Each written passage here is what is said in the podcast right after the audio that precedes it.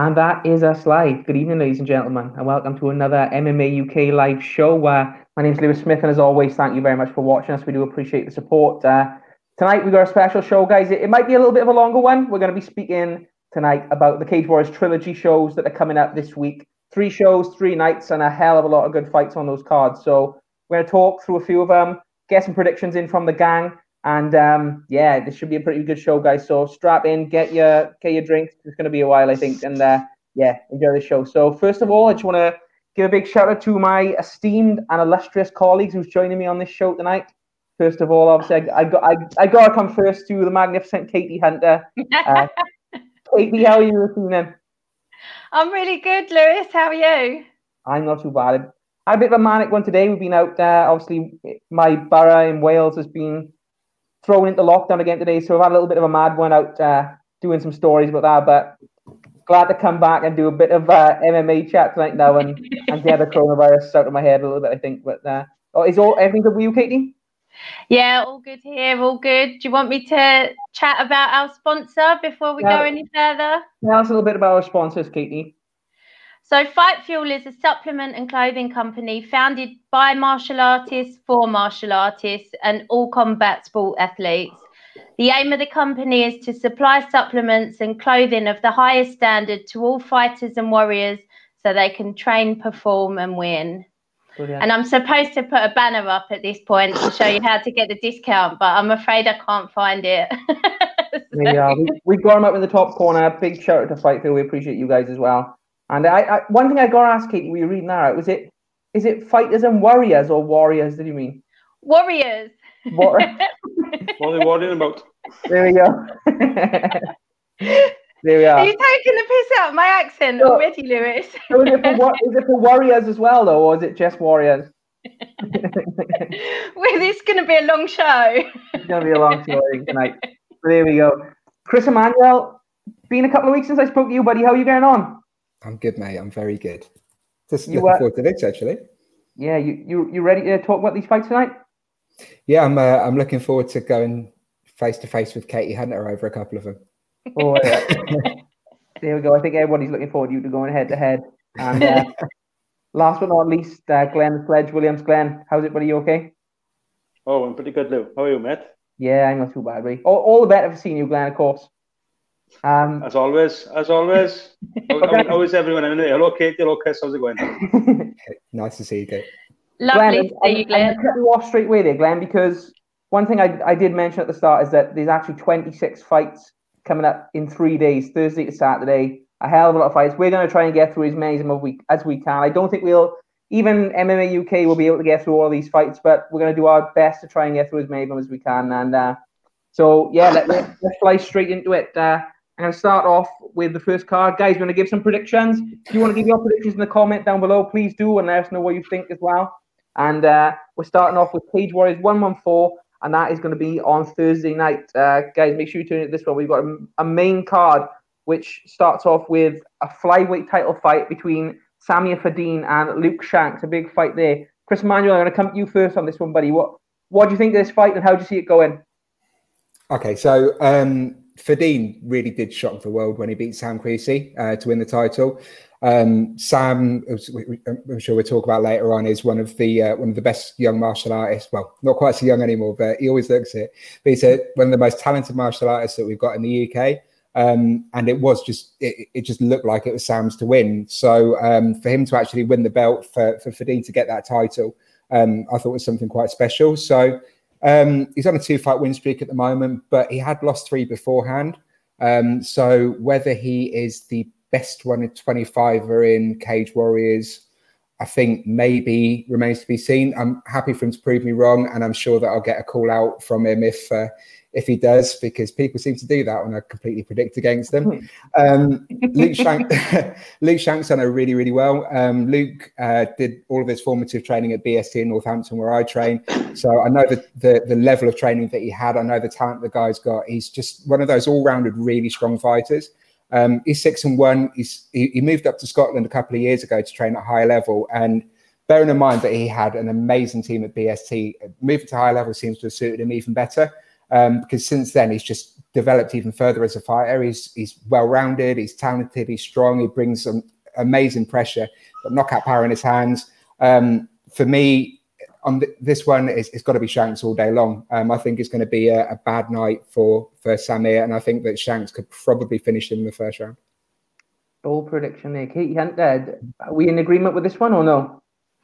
Yeah, we are actually. Maybe one of the few of the night that we'll be in agreement on. But um, we actually had a quick chat before we went live, uh, Lewis, and I, I said a, a, few of the same comments that Chris said there. But um, I think it's really hard to pick against Luke in this fight, and I think it's is maybe the most um, one-sided title fight out of the five of them. But really? um, yeah, I really, I now that I've said that, I've probably given it the kiss of death. But um, yeah, I just I think the level of competition that Luke's uh, faced recently, and and like Chris said, that free fight losing streak from Samir before he won the last two. I just I really see this being Luke's. I really see us getting a change of champion on this one.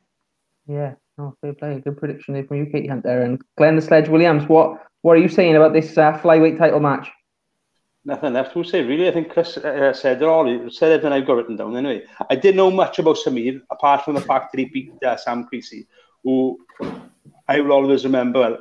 I wasn't really into MMA then, but when he had that barnstormer against Desi, I think it was years yeah. ago. Mm. Uh, everyone talks about that now, and um, yeah, obviously his, his hands and everything. And uh, I think Luke Shank could beat him a couple of different ways. So yeah, I'm going to go with Luke as well. Yeah. So and uh, Peter, Peter agrees. If if anyone cares, no one cares about Peter's opinion. Literally, no one. Not even his own missus. There we go.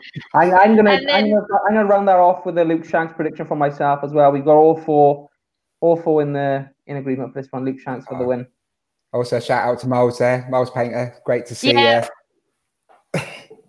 You. Hello, Miles. Evening. Thank you for joining us. And then we've also got one of the fighters who's, who's just sent a comment in. There's Chris, no tell these that, people what you've witnessed at BST. Keep seeing people say I'm going to get smashed. Jordan, prove us wrong, Just, prove them wrong. Just, just, just wait for, um, just wait for your fight to come up because uh, we're, we're Kate, coming on to that, Jordan.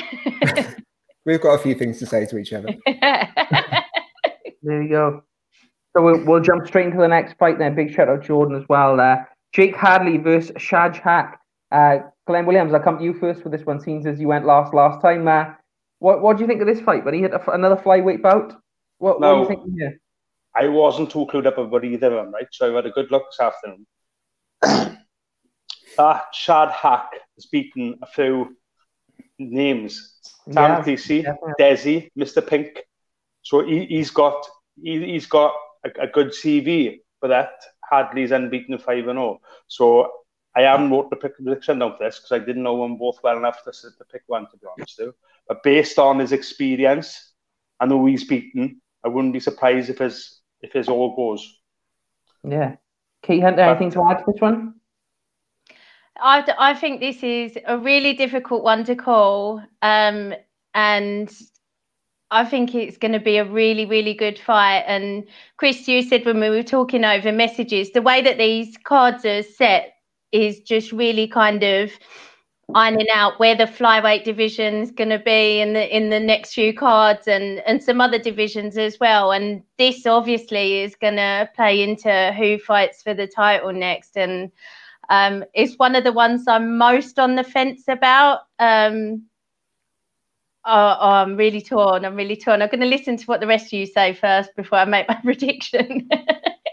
so it, it's coming down to you then, Chris Emmanuel. Uh, what What do you think? Whoa. Shaj Haque versus Jake Hadley. Yeah, sorry, yeah, Jake Hadley. Uh, Surprisingly, I'm going to I'm going to be really bold. Um, so, uh, Shaj Haque was one of the one of the reasons I actually started watching UK MMA.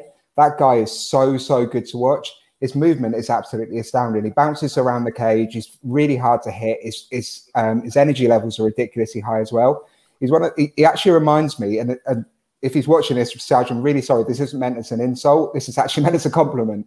But he reminds me of Chun Li from Street Fighter. Now, when you're a kid and you play this Chun Li, Chun Li was absolutely astounding, but she'd kill you by you know death by a thousand cuts, wouldn't it? You know, she would literally cut you to pieces by just taking you apart systematically. And Haj is like that. Um, the problem Haj has though, he's too small for 125, and he's always been too small for 125. Realistically, if he could fight at 115, he'd be an absolute terror. If he could go out to to fight in one, he would be absolutely amazing. You know, that would suit him perfectly. Um, the problem he's got is he's fighting against Jake Hadley, as, as Glenn said, he's 5 and 0.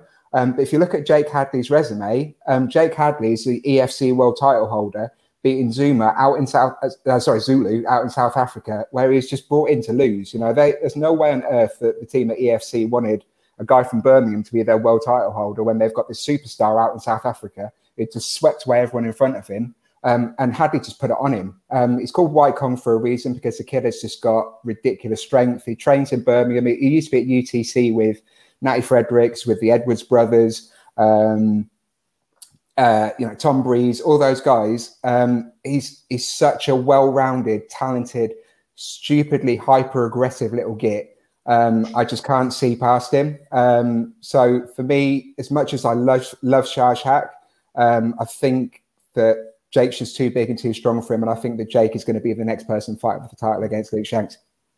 I, I, I do kind of agree with you there, Chris, as well. I'm a big, big fan of Shaj.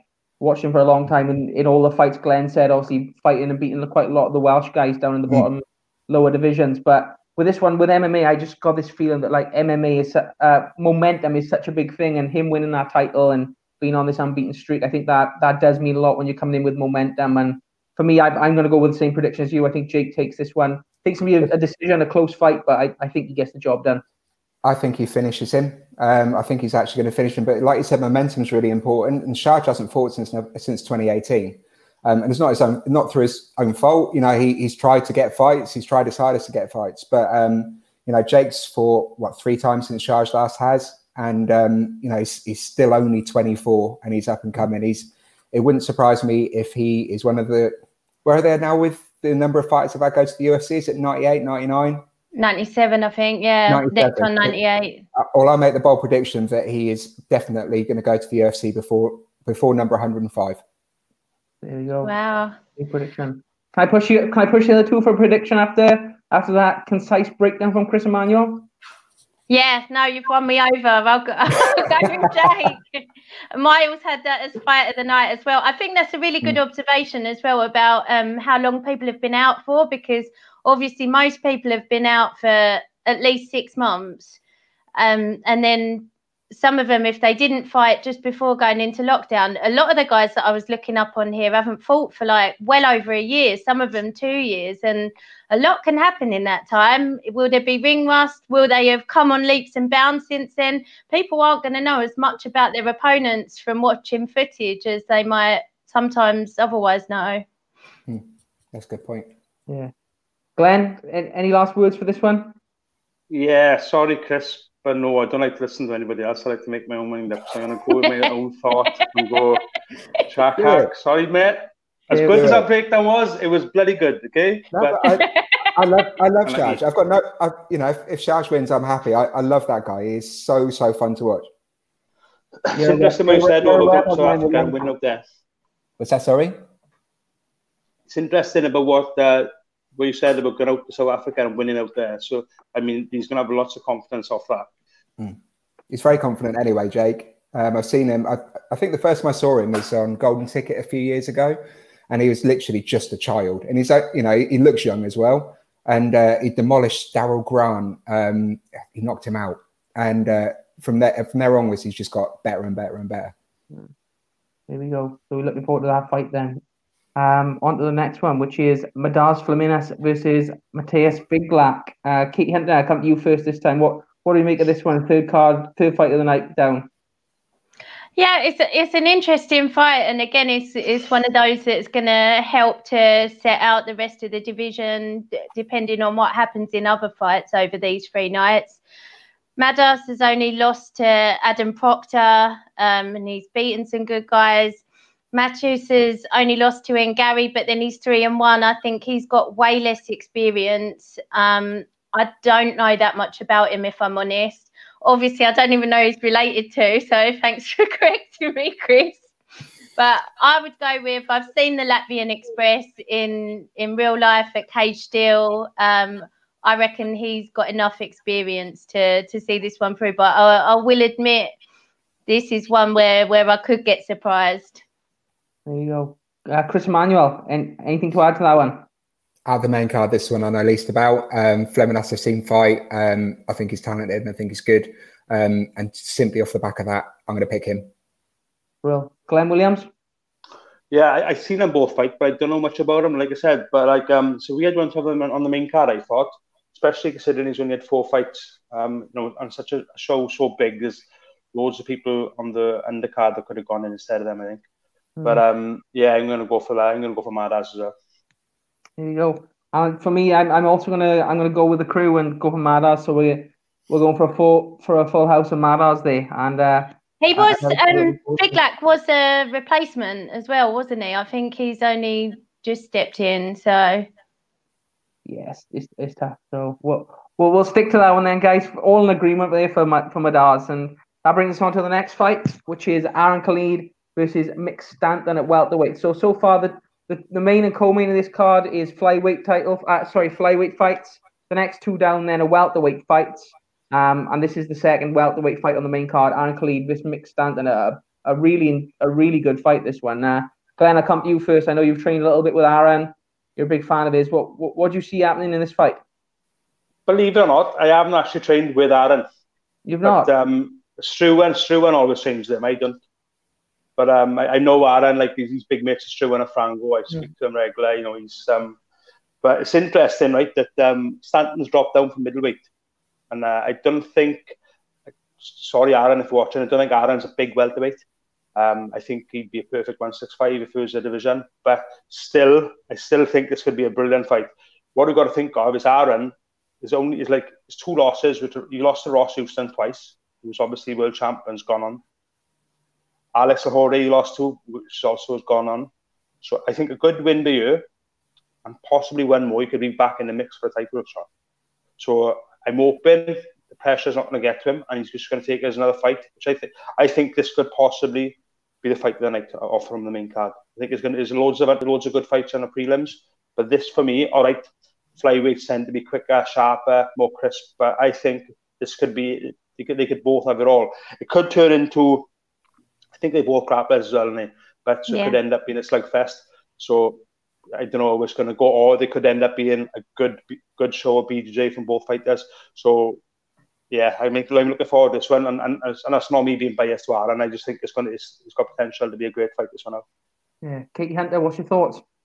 Yeah, not a lot for me to to add to that. I agree with you on everything you said there, Glenn. It it could be a factor, Mick being bigger, but um, I don't know. I, ju- I just think Aaron's going to have enough, and I think yeah, like you said, he's only lost to the very best recently, and I'd I see this being his for the taking. He also seems to be really pleased that um, Proctor is up for the title, having a win over him. So I feel like that's kind of invigorated him and and kind of made him think that he's not that far away. You know, if if the cards fell the right way.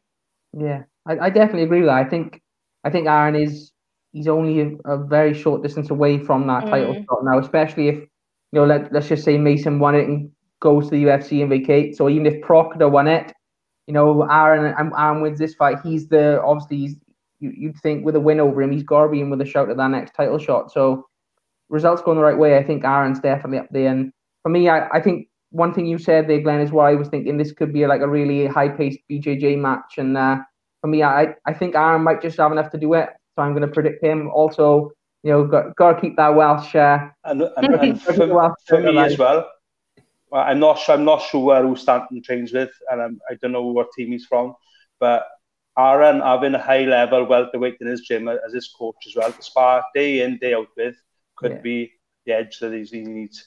I mean, yeah. what better sparring partner to have every day than Lou Long? Yeah, definitely. You know what I mean? Chris, any anything to add to this one? How, how are you predicting this fight, buddy? you know, I've, this was the one I found really difficult to predict because um, um, Khalid, he's, he's Mr. Cage Warriors, isn't he? He's had nine of his, what, 15 yeah. fights on Cage Warriors. if you include the Cage Warriors Wales card. Um, and he's got great wins against Jamie Richardson, who we're going to be talking about later. He's got a win against Hakan Foss. The Ross Houston fights, were, they weren't um, they weren't whitewashes; they were close fights. No. You know, and Houston's now going on to headline Bellator Paris against Michael Venom Page. So it shows the standard of the type of people that he's lost to. Um, and like Glenn said, you know, Alex Lohore went off to was it PFA? Alex went off to, um, or PFL, sorry. Um, yeah. But um, but yeah, you know, Khalid's a, a, talented guy, but but Mick Stanton's someone who's completely changed the way that he fights. You go back a couple of years, and it's called the height. Was it Houghton or Heighton? I can't remember the name of the area in Liverpool. The Huyton Hammer, um, yeah. because he hit he hits like a train. You know, he's so strong and he's so powerful. And a couple of years ago, he just changed his training up and he started to become far more wrestling centric. And we watched him against Michael Eunice, who is a proper unit. You know, I've watched Eunice fight from heavyweight all the way down, and at heavyweight, he was still big. You know, so coming down to to middleweight, and, yeah, and Stanton was ragdolling this absolute man mountain around, um, and he's brought his, his his grappling game on massively. And Stanton's had a couple of um, couple of grappling bouts recently. Um, Grapple Fest seven, Grapple Fest nine. Um, he beat Andy Walsh, and then he beat Kieran Malone, which I think is quite telling as well this year. Um, so he's he's in a good position as well. He's won three of his last four. Um, you know, he's a big talented guy. But you know, Glenn said he doesn't know where he trains. He um, he set up his own gym last year, I think it was, uh, Mick Stanton. So I don't know who he's got in training with him. Um, so it could be that difference of Khalid's got the likes of Lou Long with him. I don't know Stanton's got with him, but I, I, I don't know which way to go at all with this one. It depends entirely on what two guys turn up on the night. Um, it could be that Stanton stands there and just pops one on Khalid, and if Stanton hits you clean, then you're going out no matter how big and tough you are. But mm. Khalid's eating a hell of a lot of shots off some really big, talented fighters, and he's put the, and he's come back and he's put them away. So, um, um, just to be an absolute arsehole, I'm just going to say I'll go Mick Stanton just because you guys have gone Khalid, not for any reason other than just to argue with you. Here you go. Miles is Miles knows. Aaron Miles by knows. submission. Yeah, yeah, I got this. yeah. Tell him, Miles boy. I tell you what, my, Miles is like an encyclopedia of MMA. So anyone who um, anyone who doesn't know Miles Painter, he works with us at MMA UK, and uh, he does the across the pond um, write ups of, of fighters. And most of the time, he's writing he's writing about, about fighters I haven't got a clue about. I've yeah. literally never seen, never, but he knows them inside out, their entire histories, where they've gone, their skill sets. He's, um, he's, yeah. If Miles is saying that, then I'm going to be wrong. I think. Big shout out to Miles. Um, yeah, obviously coming to the last fight then of this card. Uh, Cage Warriors 114, another flyweight bout. Adam Amarasinghe versus Connor Hignett. Good fight, you, uh, Chris. What, what's your thoughts on this one, buddy? Amarasinghe is um, is technically brilliant. Um, you watch him, the way that he the way that he moves, uh, he's he's one of those fighters that that thinks through everything. Is it, I've got uh, one of the fighters who I manage, uh, Aaron Alay. He um, he trains with Amarasinghe day in day out, and he's been working with him to uh, prepare for this fight. They actually fought each other on Cage Warriors a few years ago, and pretty much from there onwards, they've trained together at NFM. Now, Adam's obviously got the family pedigree. Dean Amarasinghe, another one of my favourite ever British fighters, and Dean is now the head coach at um, the UFC um, Centre of Excellence, whatever it's called out in China. So yeah. you can tell the the pedigree of um, martial arts in that family. They are they are something special. I I think that Adam's probably going to be is is probably going to surpass what his brother did because Dean got up to tough. He was on the Ultimate Fighter. Um, It didn't you know, which and at that point you know, that was it, was it was ridiculous ridiculously high level um, for, for British MMA. But I think that Adam's probably going to go past him. Um, now Connor's on a two fight win streak, um, but Connor Connor's just got the knockout power. If he catches you, you go into sleep, like what happened to Darren O'Gorman, because O'Gorman just ruined him for a couple of rounds, and then from nowhere, Connor Hignett knocked him out. Um, so he's always got that puncher's chance, but in terms of skill set, I say that Amarasinghe is is superior, and I, I would back Adam Amarasinghe to to go all the way. But you know, like we said earlier, that, that 125 division in Cage Warriors is one of the best 125 divisions about. They've mm. contracted all of these amazingly talented fighters, um, and they've got them all scrapping it out. And you know, Ian Dean matches them really well to test them against each other. And this is a is a is a big test for Amarasinghe, but I think that he should get the win. Yeah, Katie Hunter, what, what's your thoughts? How are you predicting this one? Yeah, I do, I do agree with Chris about Adam's pedigree, and just I feel like he's really stepped it up recently as well. Um, he's always been a good fighter, but that last fight was something really special. Just the fight IQ, as well as the ability to like take people out at such a, a low weight. You know, a lot of these flyweight fights don't get finished, but but he does get finishes, and that was a a really nice fight. His, his last one, Connor's last fight, like Chris said, was just a comeback bonkers fight. So I just don't feel like you can write him off at all. Um, and I, I would say that I, I think Adam's going to win, but it wouldn't surprise me at all if Connor pulled something crazy out the bag. And we've seen him do it before. So, yeah. Yeah. I'm Glenn? going with Adam, but I wouldn't be surprised so, MMA math tells me. Oh, not MMA math. Glenn, don't do it. I'm no good at fucking normal math. Never mind MMA math. he beat Shanks as an amateur, Adam Singer. And uh, Conor's lost to Shanks. Yeah. So, judging by that, he shouldn't stand the chance. judging by that. But anyway, as an Adam Singer lost to Scott Malone? Yes. Yeah. Yeah, and then KO, like um, all right. Huh? I think you're KO'd by Scott, didn't he? Yeah, so that's where I think I'd worry against Conor. I mean, is is, is that chance of them getting caught, like Chris said. But uh, that being said, I'm going to go Adam Singer anyway. Because um, mm. again, I'm not that quite sure about Conor, but I, I, I know Adam Singer. I've seen him a few times, and yeah, he's impressive. Yeah. But yeah, that's about it. That's all I got written down.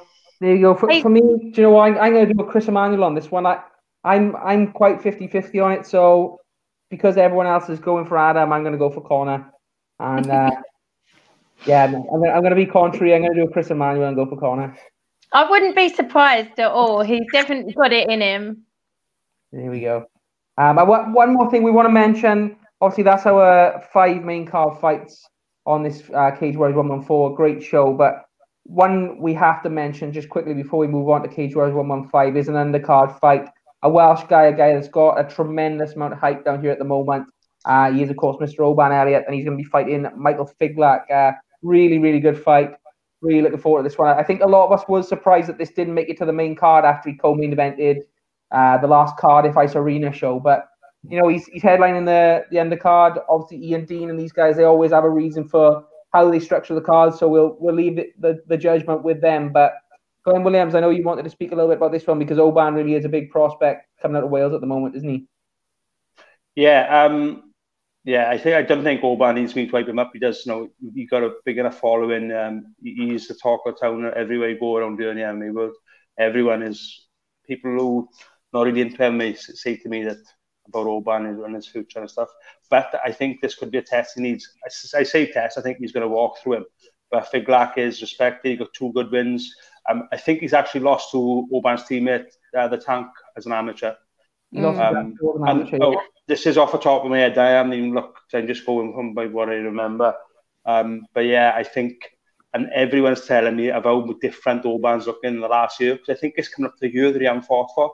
I think mm. he fought. Um, I think it was last October when he fought James Philly in the Ice Arena. Yeah. But um, so, but everyone's telling me how hard he works and how much he's changed in the last year. So I think we're in for a treat, I think. And I, I just can't wait to Thursday.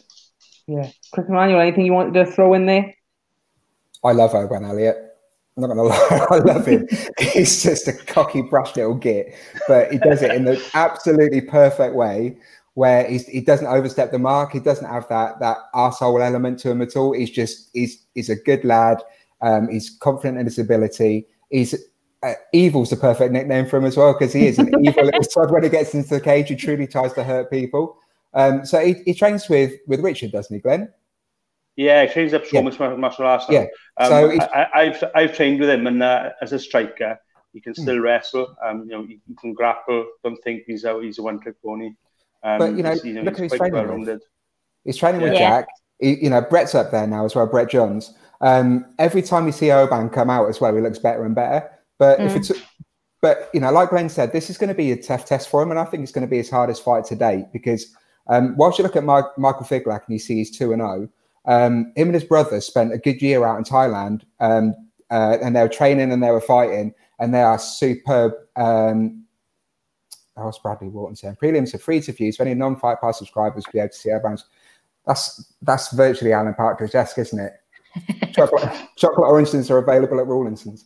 Um, but no, Mike Figlak, anyway, he um, so he's, he's trained out. He, he, trained and fought out for a year out in Thailand. He's is an absolutely top class Muay Thai fighter.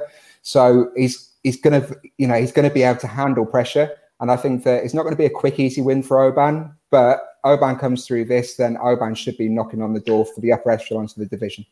Mm. But you got look, you look at Oban's pedigree as kickboxer, right? All, all, that being said, okay, um, his wrestling is decent, his BJ's mm-hmm. decent. So how do you look to beat him? Put him on his back. You look at everyone yeah. in a show mixed martial arts, and I hope we don't mind me mm-hmm. saying this, they all fight off your back anyway. So you, you, go and roll with them. They're all fucking brilliant off your back. So if he's bought into that and is the same as the rest of them, he's going to be a fucking problem for. Uh, no, sorry, sorry. Of course, he's going to be a problem yeah, for sure. everyone. But Fig, you've got to take into account as well, though. If Figlak, Figlak's trained at um, Trojan um, Trojan Free Fighters for years. So when he's in the UK, he's been at Trojan in Worcester, and Trojan have uh, chucked out some absolutely amazing fighters as well. So he's going to be well rounded in in uh, BJJ as well. Um, but you know, there's there's well rounded and there's you know evil Oban Elliott, and um, Oban is he's a talent. He's real talent. Yeah, definitely. I, I, I would I like. I do just want to say, I want to just quickly read out Brad's comment there to say, yeah. Um, Brad Wharton said prelims are free to view, uh, so any non-fight pass subscribers can see Oban's fight. That that's obviously great. If you don't subscribe to Fight Pass, get on there. And if you're if you're an Oban Elliott fight or Michael Figlak, uh, Oban Elliott fan or Michael Figlak fan, that's going to be a really good fight. Two young prospects who really want to win. So that is worth um, just jumping on to watch that if you don't want to pay even to watch the main card. Because what time do the prelims start? So they start 7:30. at seven thirty. Yeah, and you've got one, two, you've got four really good fights on there for free. So um, Brad obviously saying that he definitely is right. Log on, watch, and you've got four good fights there, headlined by uh, a, a, a, fight that could could be, easily be on the main card. I think so.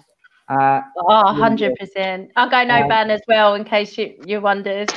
Yeah. But never trust a gangster. never trust a gangster. Peter Knox is saying Brad, best commentator in Europe. Peter uh, looking for brownie points there and a free a free Cage Warriors ticket. What a brown noser. yeah, Peter looking, Peter looking for a free Cage Warriors ticket again. Look, um, Maya, remind everyone who your favourites are. there we go. Um, so, guys, I want to jump into this now. We're 30 minutes in. We just done one card. So, that's, that's one of three done. We're moving on now to Friday, the 25th of September, and Cage Warriors 115. Another stack card, guys. We've got a main card here. Um, another one, two, three, four, five big fights, starting off with uh, a bantamweight title fight. Jack Cartwright versus Gerardo Fanny, a huge, huge fight. Uh, Jack Cartwright's on a bit of a roll at the moment, complete knockout artist. Katie Hunter, what what are you making of this one? Who are you picking? You teed me up for the perfect line. I was going to say, I don't know a lot about Fanny. You guys should be the experts. um, yeah, I, I actually genuinely didn't know a lot about Gerardo Fanny, so I have um, like managed to track down a couple of his fights, and he's um, I mean, he is going to uh, put up a good fight. Ultimately, I do think that Jack Cartwright is going to walk away with the win, but um, they're both got some submissions, some knockouts on their record. I think it's going to be a really, really good fight, and I just wanted to say as well, I want Ian Dean to be buying my birthday and Christmas presents because he does such a good job that I just, I honestly, these whole cards are so stacked, and I, this one, you know, I, some of the people that he puts together, I've never heard of Gerardo, and then you look into it and you you suddenly get so excited for this matchup and you know, you you think Jack Cartwright's going to walk in, uh, walk through anyone until you till you look at the opponent. And I must admit, I'm absolutely buzzing for this one. Now, I'm I'm going to go for Jack still, but um, yeah, buzzing for it. Yeah, and Jack, I think I, I don't think I'm mistaken. Jack's had three knockouts in his last three fights. Obviously, he won the Cage Warriors title. He did two fights in one night.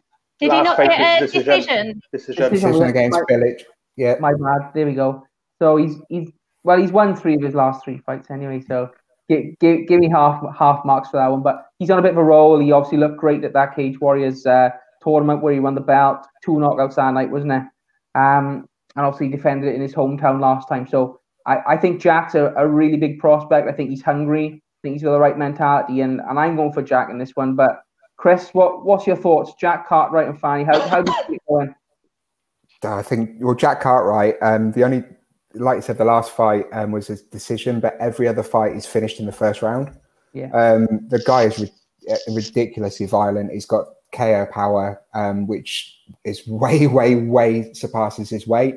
Um, so it's, it's a struggle to see past him. Um, like Katie, I had to look up Gerardo Fanny. Um, didn't know anything about him, but if you look at the level of opponents that he's had, I can't see um, him competing with Jack Cartwright, who has run through some very, very talented guys. Um, you know, Fanny's Dutch, so I'm guessing he's coming from a kickboxing background. Um, I'm going to give a shout out to one of my Dutch fighters. We've recently signed Brian Hoy, who's uh, fighting on Bellator Paris against David against David Gallon. Um, and you know, if you want to watch an amazing Dutch fighter, watch Brian Hoy fight because this kid is special. But anyway, going back to Gerardo Fanny, can't see him, beat, can't see him beating Jack Cartwright. Jack Cartwright is going to be nine and zero. Jack Cartwright is going to be going to the UFC before number one hundred. Yeah, and Jack, I, I'm gonna give a shout out to Jack's haircut as well. He's got the rat tail at the back. You know, you you you know you've got confidence when you when you're rocking the rat tail at the back, right? So mm-hmm.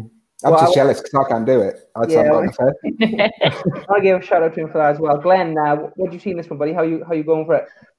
First time I seen him was on that four-man tournament when he walked out and he was staring at his, his opponent. Reminded me of being in school youth club and somebody come for a fight. They'd walk around the corner, they'd be looking their chest out as if he wanted. Uh, but when he walked in and banged him, that's when I t- t- stood up and took notice.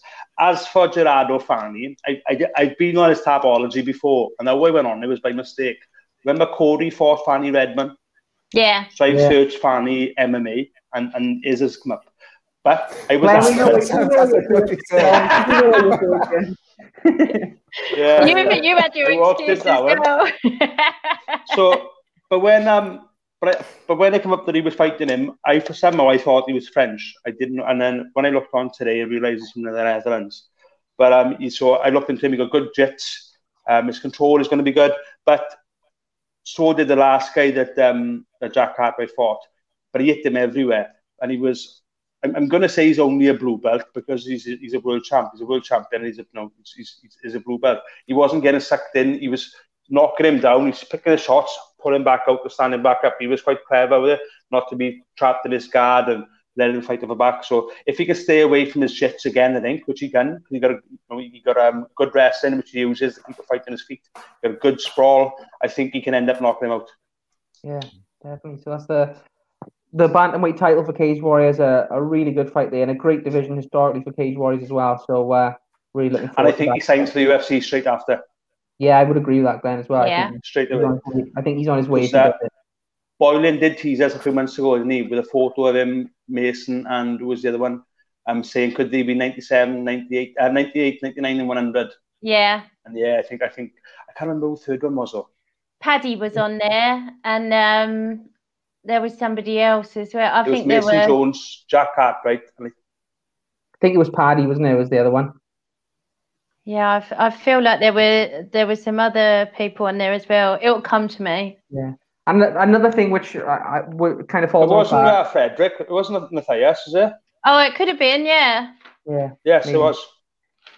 What I was going to say with, with that, I, I spoke to Graham. Obviously, we done the interview the other day. So, guys, if you want to watch that, go go through our page and have a look. But one of the things Name Graham said was that go go do the name drop, go get the plug to get the views up, Glenn. Me and my Uh, Betty Graham. He, one- one thing Good old Grace, we had a chat like. Glenn, Glenn, don't be jealous, mate. It don't suit you. Um, one of the things he said was that with obviously these Fight Island cards coming up now, people not being able to sort of travel as much, it, it is a big opportunity for our guys from the UK to get out there and get signed and go on these cards. So, you know, if if he gets a win there, to be honest with you, I, I, I think it's going to be very difficult for him not to get to the UFC, to be honest. To pull out in that division on one of those cards coming out, and I, I think he's the first name down. So, big shout out to Jack Cartwright. Big shout out to Fanny as well. Obviously, we want to see them both do well, but um, you know, we kind of do. We got we got to go for the UK guys, and we got to see them do well. So yeah, looking forward to that fight. And another one that's coming up next. And now this is one I've got to be honest. This is the fight I'm probably most looking forward to of the, of the whole weekend, uh, apart from Mason Jones, and that is Matthias Frederick and Jamie Richardson for the middleweight title fight. Now, the reason I'm looking forward to this is because Jamie Richardson is. I don't think he's ever been in a boring fight. The guy is mm. just an absolute savage. He brings it every time. And I mean, Matthias, you know, we've seen in his last two fights, like this guy is just an absolute savage. He doesn't stop. He's constantly coming forward, throwing bombs. You take him down, he just jumps straight back up. Absolute animal. So when these two go head to head, I mean, I think we're going to see some real fireworks. And I, I really do think this is going to be the fight of the whole trilogy. I think it's going to be a crazy fight. I think if Jamie kind of steps up to the weight well, this is going to be an absolute bang. And uh, this this is my pick of the of the weekend. To be honest with you, this fight. And I actually I think Jamie Richardson's going to get it done. I I I'm going against uh, what a lot of people I've heard saying, but I think Jamie Richards is going to get this one done. I think he's got great boxing. I, I can see him getting a stoppage finish here. I'm going for a bold one. I'm going to go for a third round stoppage for Jamie Richardson for me in this one. And uh, I, would love to hear what you got to say about that one, Katie Hunter. I know you interviewed Jamie the other day, and uh, what, what do you think of this fight for the middleweight title, of course? Yeah, it's it's actually the the third time in a row that Matthias has fought one of my teammates, James Webb twice, and now Jamie Richardson, who's been doing some training at BKK. Um, so yeah, I'm absolutely delighted to see him get his shot. I was I was a little bit surprised, and I asked him if he was because he's only had one fight back up at middleweight. Um, his other wins were at welter. Um, so obviously, Matthias has got that scary power, and he will have the size advantage. So he's going to have to fight a totally different fight than James Webb. And um, I just think he'll be using the fact that he's smaller to, you know, use his speed. And he said that his cardio is great. And of course, I'm never going to pick against one of my guys. And I really think that that he's going to do it, Lewis. So I'm picking Jamie. I know he's going to have an excellent game plan. And I'm just absolutely buzzing to see him go in and do there. And, and I'm really glad that he's got the opportunity. Um, but like you say, Matthias is an absolute beast. We've seen that from the last nine rounds with James Webb, and it's just going to be a super exciting, super explosive yeah. matchup, I think. Yeah, he's, he's a he's a scary man. Matthias is a scary man, and Chris, I mean, I, I want to come to you next on this one. Do you think it's fair to say Jamie's an underdog going into this matchup? Yeah, um, probably. Um, so, like you said, Matthias is a really scary man. Um, you meet him in person, the guy's got cuts all over it, uh, or scars all over him from cuts. He's built like a brick outhouse. Um, he walks into a place and he's just he's just imposing. Um, you, you, watch him walk out as well, and he walks out to some some nasty West Indian music as well. And there's no one. If I stood in the cage and I was waiting for this guy to walk out, and I saw him walk out, I'd be thinking, do you know what? As you're coming in the door, I'm going out. it's just there's there's yet you speak to him, one of the nicest, softly spoken guys you, will come across. But um, he's finally coming into his own. He's, he's, he's a lot older than people think. He's 37 years old now, Matthias Fredericks, but there's not a huge amount of miles on the clock. Um, this is only his what 12th professional fight.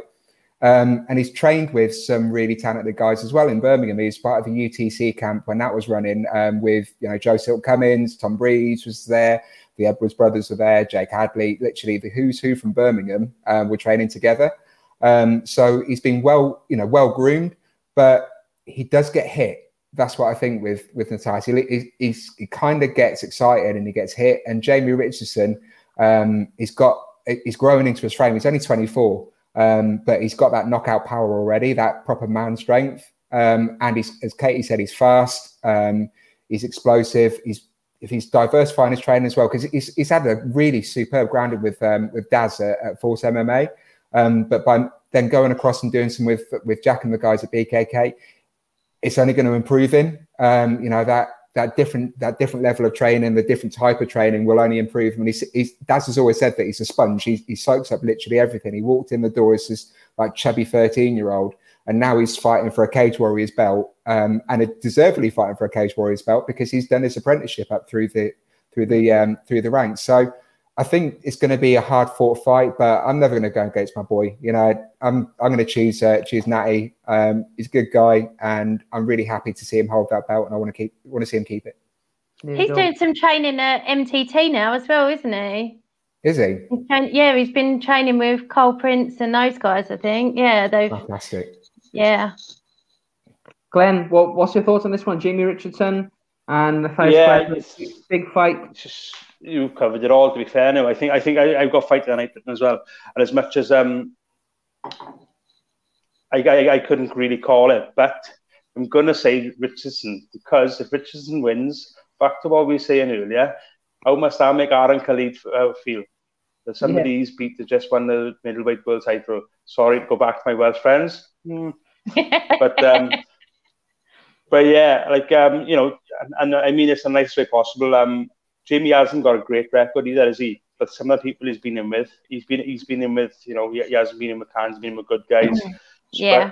But, but this is again, this is a really tough fight for him. But I think physically, well. I think physically, this is a, a a horrible fight because Matthias is such a beast. But with Matthias, he does come in a bit wild sometimes.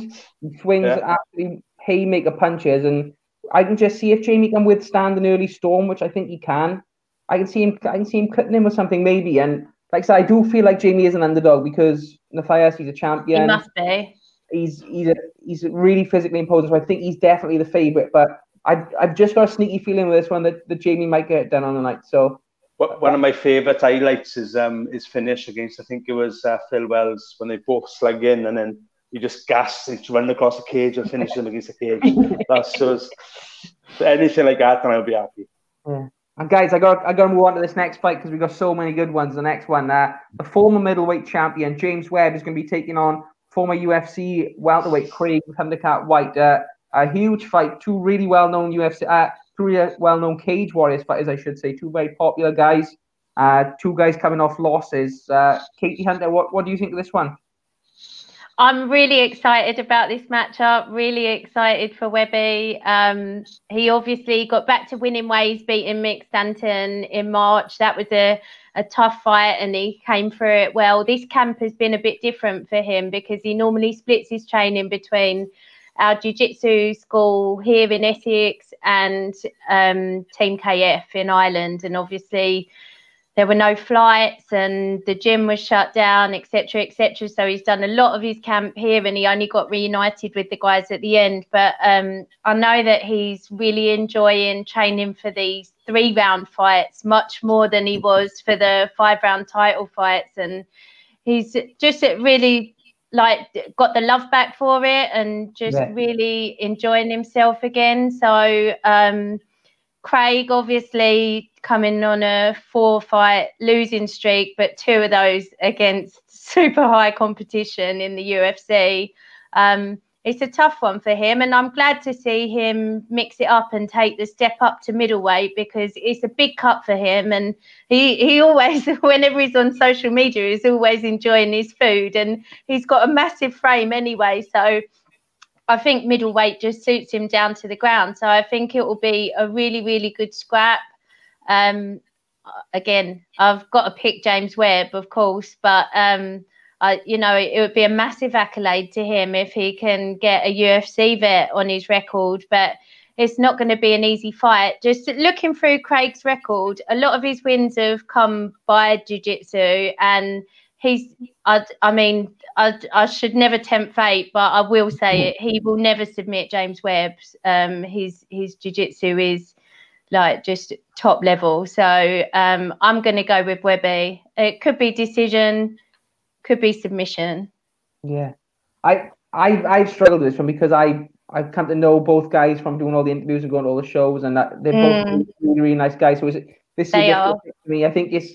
I agree with what you said, Katie. Going up, I think is is a good move for Craig, but at the same time, I just think with the style of Rhys, uh, sorry, of Rhys of Webb, yes, I think of Rhys Webb, the rugby player there, Glenn. So completely, completely different sport. But with the style of Webby, I think he's if, if Craig goes to his back in this one and, and allows the takedown, allows Webby to lie on top, I can see it being a long night of you know Webby on top, grinding out a decision. So I, I'm going to agree and go for, for Webb as well on this one. Uh, Glenn, what, what do you think about uh, Craig moving up, and how do you see this one going? You know, my thoughts are we cut there on now. Water cut in full stop. I do away with a lot of it, I would, um, and let everyone fight up a weight. But um, I think every, I think the fans just have a better performance from everyone, and I hope it shows with Craig. But uh, um, he likes to fight off his back a lot. That he takes he takes a takedown. He's, he's brilliant fighting off his back. He likes cutting people. He likes shooting up a triangle and stuff. But I think two or three of his wins that I've watched, I've been there, and I, I've thought he's taken a beating and he's pulled the sub out of the bag. But um, like, like you said, if he's on his back against Webb, I think he's going to have a long night. Um, I think it could end up like a, a slugfest on their feet because they both got good jiu-jitsu. Are they going to want to attempt the jiu-jitsu against each other? We'll see. Could end up uh, staying on his feet, I think. Yeah. Chris, anything to add to this one? I think it's going to go to the ground. Um, and I think it's going to be fought entirely on the ground. Um, but I'm going to be completely contrary. Um, Craig White's called Thundercat.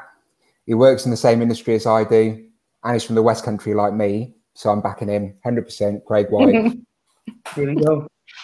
Contrary Chris Emmanuel. That's what we're going to call him on his. Uh, on his I'm really looking forward to that one, though. Yeah, same. But both two great guys going at it, and um, like I said, two warriors that we really can't wait to see fight in this one.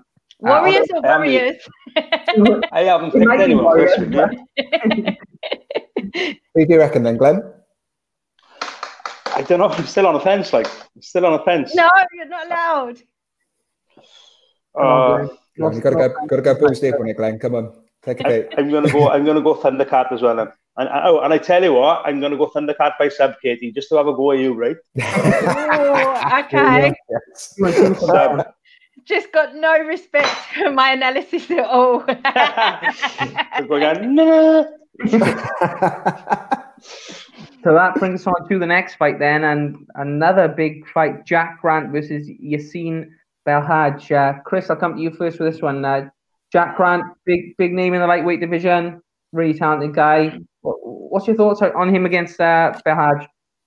Jack Grant's won eight of his last nine. His only defeat has come against um, oh, Guy, Guy, Herbert. Yeah, Guy Herbert. Yeah. You lost, um, lost me 20 quid, I did. Jack Grant is, for the last few years, he's been one of those names that people have talked about because he is so, so good. Um, Yassine Belhaj, he's not fought anyone near the level of the people that Jack Grant's fought, and certainly not fought anyone at the level of Jack Grant. He's fought a few times in European beatdown. I recognise I love that name. Yeah, I recognise the name of a few of the people he's fought against, but none of them have got anywhere near the skill set that Jack Grant has, and I think that Grant finishes him very quickly. Yeah. Okay. Good prediction there, Katie. Uh, is, is it a win? If it's a win for Jack, do you think he gets the next title shot at lightweight? I think he's got to, hasn't he? Yeah, I, I, I do think so, and I, I think this is one of the more on paper, and I must admit I haven't seen Yassine, um, but um, on paper it looks to be one of the more one-sided fights, and like I think we all agree, Jack's a, an absolute beast, and I, I would love to see him get that title shot because, like you say, losing to Jai Herbert is, you know, just nothing to be ashamed of at all. And he's back and he's he's looking amazing. And even in grappling competitions, he's he's looking outstanding. So yeah, I see that being Jack. Glenn. Um, yeah, I'm a massive Jack Grant fan. Like I said before, he fought Jai but I bet my coach Frango 20 quid that Jack for Grant would win. Um, and the reason being, his striking is good. He's a good all rounder. But a few weeks before, he fought a guy called Ross Nichols. Ross Nichols is a grappler. He's from down by me, and he is unreal. In uh, no time limit, sub only, and they fought for 35 minutes. I've I've rolled with Ross for five minutes, and he subbed me nine times. He's unreal. And then he only just lost. Jack Grant just lost to him. And, in, and funny enough, he lost to Ross Nichols with a heel hook. And that guy, Joseph, how, how do you pronounce it, Chris? Uh, uh, Yassine Belhaj is, is what Belhaj. Three of his wins are by heel hook. So, it's a stupid fact too. And then uh, Jack Grant, when I seen him fighting Ross, he lost by heel hook. So, there's a bit of a thing there. But yeah, I'm not going against Grant. I think Grant wins that. And I think, even though you're all against me this afternoon, I think he fights Paddy for the title once uh, my buddy Mason signs for the UFC. There you go. Good good uh, good analysis there, Glenn. Like, I'm going to go for Jack as well. Good, good fight there, all around there, and uh, yeah, that is four in, four in the bag for Jack Grant for this one. So Miles is going for Jack Grant as well. He thinks he gets it done in one.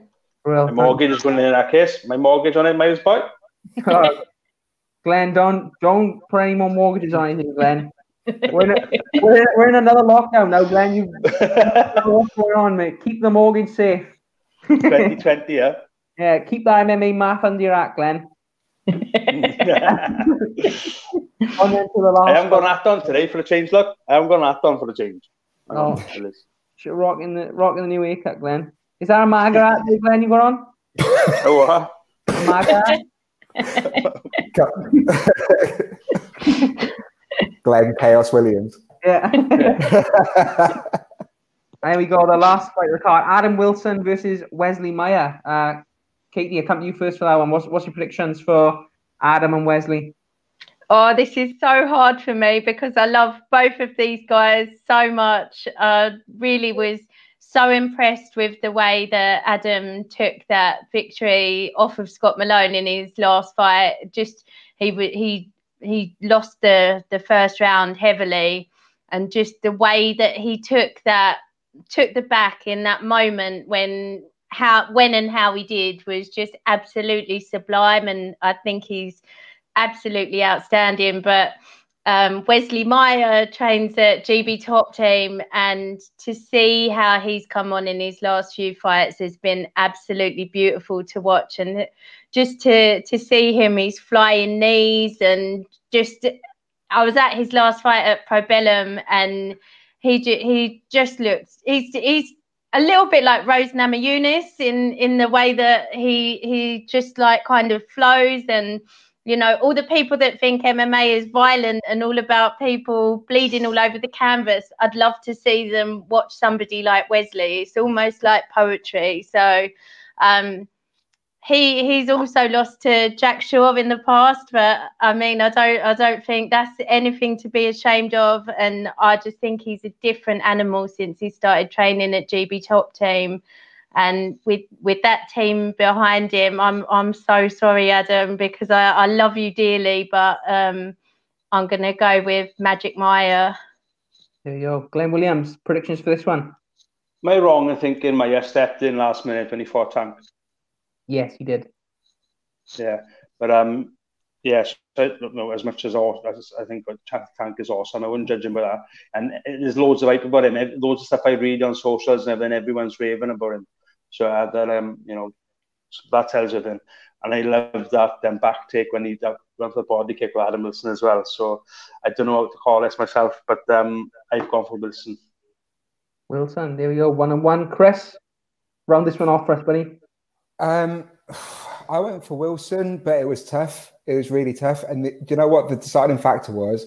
That um, Wesley Meyer seems to fight and win and lose in patches. So he wins two, he loses two, he wins two, and he's won his last two against Brian Creighton with uh, the last last win that Kate was talking about. So because he's won his last two, I think he's going to lose the next two. It's just a shame because he's a really, really good fighter to watch. but that that was how how on the fence I was about it because yeah. in terms of skill set, Meyer looks amazing. But when you look at the way that Wilson's um, just progressed through his career and that he's just got better and better, and that win against Scott Malone, and Malone's a super talented fighter. Yeah, um, to maintain that unbeaten record, um, it's a very tough test for him. But I think that Wilson will uh, just about come through. Yeah, he's I, asked I, Jack Cartwright to keep the belt warm for him as well, so he's I'm, I'm confident. I'm going to go for Wilson as well on this one, and uh, yeah, I think that's is that three to one for us uh, against Keith? Yeah. Four to one with Miles. there we go. Miles, Miles adding his uh, votes in again there as well. So thank you for that, Miles.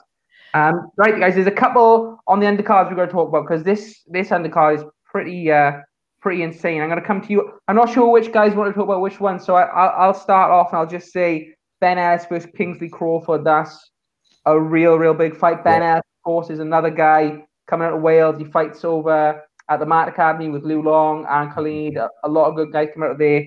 Uh, he's undefeated at the moment. He was obviously the Cage Warriors amateur champion in that division, and he's coming in with a lot of hype. He's he really is a, a good fighter. I've spoken to guys on Celtic Pride who he's training with in the build up for this one, and they're all saying the same thing that Ben Ellis is an absolute beast. So another guy to look out for. I think he's maybe going under the radar a little bit in Wales. With obviously you've got like Oban Elliott, Jack Shores, all these big fighters, but Ben is right up there with these guys, and he he is another guy who's going to be have to be reckoned with coming out of Wales. So another big guy from our country, and he's he's got a tough test in this one though because um, Kingsley Crawford. I've seen him a couple of times.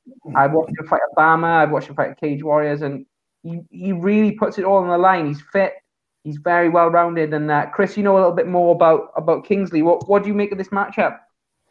Do you know what? Um, I was going to say that it's this is a really really good fight, and yeah. like it's gone under the radar. Um, so your your fellow Welshman uh, Ricky Wright just waxes lyrical about Ben Ellis. He loves him. He says yeah. about what a talented guy he is. And um, Ricky, you know, one, not wanting to blow smoke too far up his backside, the guy knows Welsh MMA inside out. You know, he is Mr. Wel- Welsh MMA even more than you, Lewis. Um, but, um, but like I said, Kingsley is so talented. But the problem is, it depends what Kingsley comes out. If you get Kingsley at Kingsley's best, Kingsley can beat virtually anyone he's in against. Mm. Um, but Kingsley doesn't always perform at his natural level Um, because um, he, he's just so well rounded. It doesn't matter where the fight goes. On his feet, he's technically sound. It doesn't matter if you if you try and wrestle him. Um, you know, he knows exactly what he's doing. Take him to the ground. His BJJ is just proper legit.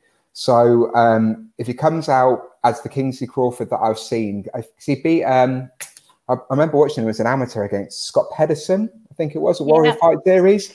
He won and, the title um, against Scott, yeah, in, in yeah.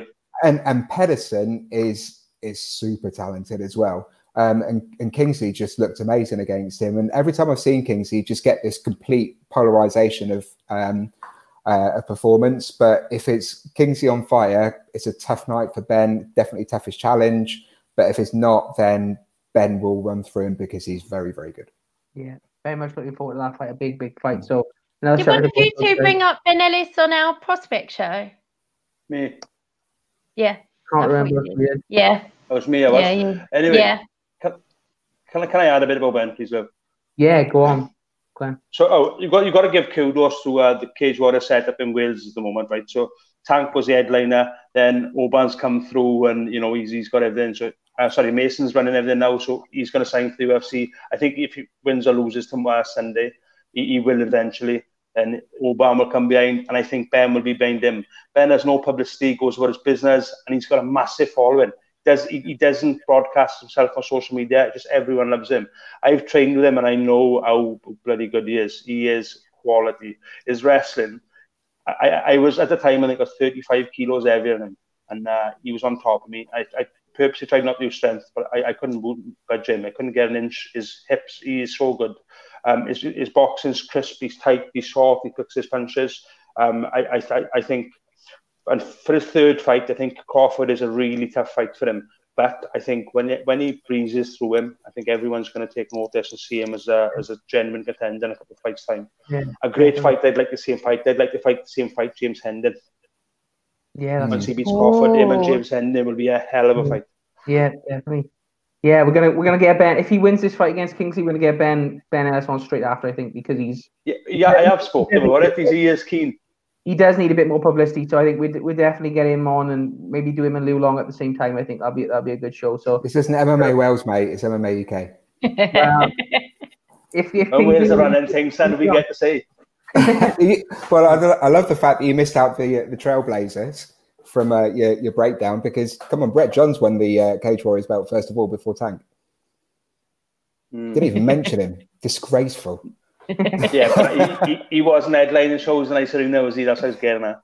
Chris, don't, don't, don't, listen to him, Glenn. He's a troublemaker. He's shit stirring. Yeah, we've, oh, we've, I've been training him with Brett a bit. He probably kick my ass next week. No. yeah.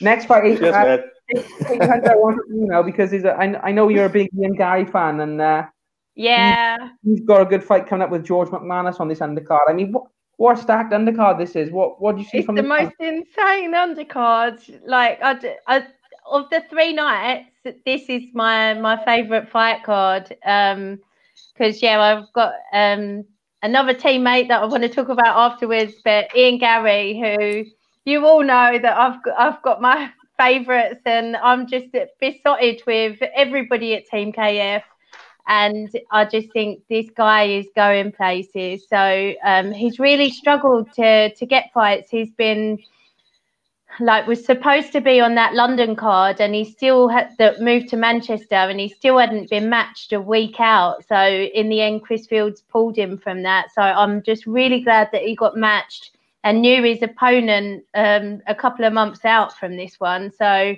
um, really, really, really excited to see him on the card. George, I didn't know that much about. I've had a good look into him, and he hasn't fought for a couple of years. So um, I d- yeah, I'm not I'm not too sure what to expect from him, but I just you know he's Ian is one of them people that I just see. His nickname is the future, and and that's exactly what I see when I look at him. Um, he's training with some some really great guys, and I just think he's going to go a long way. And I'm so excited to see him back in there. Yeah, big fight. And uh, what, what was the next one you wanted to talk about as well, Kate? I know you want you wanted to mention another. I'll be really quick. Um, yeah, I've got another teammate on the card, Lee Mitchell, who's fighting Nathan Fletcher, and it's just going to be such a good fight. Um, they're they're very, very, very well matched. Um, they've they've both beaten Rico Biggs, who I love watching fight as well. Um, Nathan's three and zero, oh, Lee's three and one. Uh, in Lee's pro debut in the opening exchange, he broke his hand against Liam Gittins, and um, it was it was over fairly quickly, but um, he he took a long time to recover from that injury, and now I just think he's exactly where he he was always going to be, but just a little bit after we all thought it would be. So this is definitely the stage that Lee deserves to be on. I'm so excited to see him on there. Um, I'm absolutely buzzing to see him put on a show and to be matched against somebody else who's a really, really good guy. Um, whoever walks away with the win, obviously, I'm going to go for Lee on that one, but whoever walks away from the win is going to have something really special on their record. Yeah. And with Nathan as well, I got to give a shout out to him because he's another graduate of these Cage Warriors. Yeah, he's and great guy as well. He fought a couple of those. He tra- obviously a teammate of Paddy Pimblett up in Liverpool, and uh, yeah. he he won that down in Cardiff, looked absolutely amazing, and he's really gone on from there. So big shout out to Nathan Fletcher as well, a really talented young guy coming out of Liverpool, and you know this this like you said is is two young guys who, who really want it. So another great another great fight on this undercard, and uh, yeah. I suppose that brings us nicely then on to the Saturday card, which is Cage Warriors 116 on the 26th of September. I think for, for me and Glenn, this is definitely the one we're both most looking forward to. Obviously, this is going to be headlined by Mason Jones against Adam Proctor for the vacant welterweight title. Obviously, um, Dalby has gone to UFC. Ross Houston has gone over to Bellator. So we've got an empty, empty title belt. Rhys McKee has yeah, gone to UFC. And that's left none other than uh, lightweight champion Mason Jones and Adam Proctor. Obviously, if Mason gets the win here, he is going to be, I believe he's going to be the first since Conor McGregor to two titles at once. Um, obviously, we did have Soren who had two titles, but he vacated the one before he went down. So it's a, it's a huge achievement if he can do it. Mason is obviously super talented, coming in with a huge amount of hype after his last win, uh, a, a, stoppage win for the belt in Manchester just before lockdown went on. And uh, like like Glenn said earlier, this guy's coming up with so much hype. He's he's really nasty, loves to get a finish, loves to strike, and he's a black belt in jiu-jitsu as well. So for me, I, I am to give my prediction straight away here tonight. Uh, I got to go for Mason Jones in this one. I just think he's he's trained so hard. He, he, works so meticulously with his team in every area that I've got to give him the nod in this one. And uh, Glenn, I'll come to you next. How do you how do you see this one going? Give, us give us your technical breakdown on uh, Mason Jones and Adam Proctor, Glenn. Just to pre-warn you, I haven't wrote anything down for this one, right? Because uh, I'm just going to go my knowledge for the old card, right? But Liam Mason probably not going to like, like me saying this. He's a very clever boy, right? He took time out to do boxing. He, you know, everything was all focused on on doing MMA. If you watch him train and watch him sparring, it's quite boring. He wrestles, he grinds, he does the unseen dirty work. But he knows that on the fight night, what sells tickets and what in places is striking. I'm confident a couple of his fights has gone the distance that he's been throwing bombs and trying to make it entertaining. He could have easily took him down, could have easily wrestled them, bored them. I'm confident he didn't because he wants to be exciting.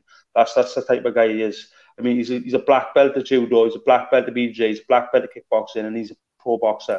What more credentials do you need to go to the UFC? I I, th- I think he's going to. I think he's going to need a lot of them against uh, Proctor. Mind. That being said, I still think he walks through. Hmm. And Mason as well. He's been training well. in Ireland with Rhys McKee for this one. He's um, yeah. obviously he's, he's done a lot of sparring out with Rhys, a lot of good training out there, and uh, he's up for this one. He's really up for it. He wants to take that take that little bit of history, I think, in this one, doesn't he, Glenn? Yeah, definitely, definitely. And like even before lockdown, he's always gone everywhere to train. He's all he doesn't even know stone a stone unturned. He's got obviously stuff like that costs, and he's he's always been able to. So, you know, for me, everything's built this moment, and he is. How can I put it? He's a pressure fighter as well. He fights better under pressure. You only got to see what he did to McColgan. I mean, you know, if he finished McColgan, who is really, really highly ranked um, in, the, in the first round, who does that to him? Um, so yeah, I, I, just think I just think when the pressure's on, I think he rises to the occasion, and uh, I, I just think he's going to finish him early. I'm going to go second on finish. Brilliant. And Chris, I mean, I want to come to you next because obviously you've got us two Welsh guys blabbing on about Welsh fighters, giving our giving our biased predictions probably, but what what do you make of this fight, and what do you think about Mason stepping up a weight as well? Because Adam's no joke. He's a, he's bigger than Mason. He's a he's a real welterweight. Mason, I think, is definitely a lightweight moving forward after this fight, regardless of what, what the result is. Uh, do you think it's dangerous for him moving up a weight? Yeah, but it's a big lightweight, though, isn't he? You know, you watch him up against um, his, his peers when he's just been blasting through the division. He's just an absolute mountain of a guy. So um, it's difficult because Proctor's been he's on a seven fight win streak, and um, mm. there's a lot of noise made about Proctor maybe three or four years ago. Um, I don't know whether it's confidence issues or not. He doesn't seem to have, even though he's had these wins, he doesn't seem to have progressed to the level that was probably expected of him uh, three or four years back. Is it um, Alex Edland he trains with up at SPG in the in the northeast? Yeah, it is. Yeah, he's his, his little protege, isn't he? Um, Proctor reminds me of like a, a, a British Rory MacDonald. Um, he's just got a, a complete skill set, but he doesn't seem to.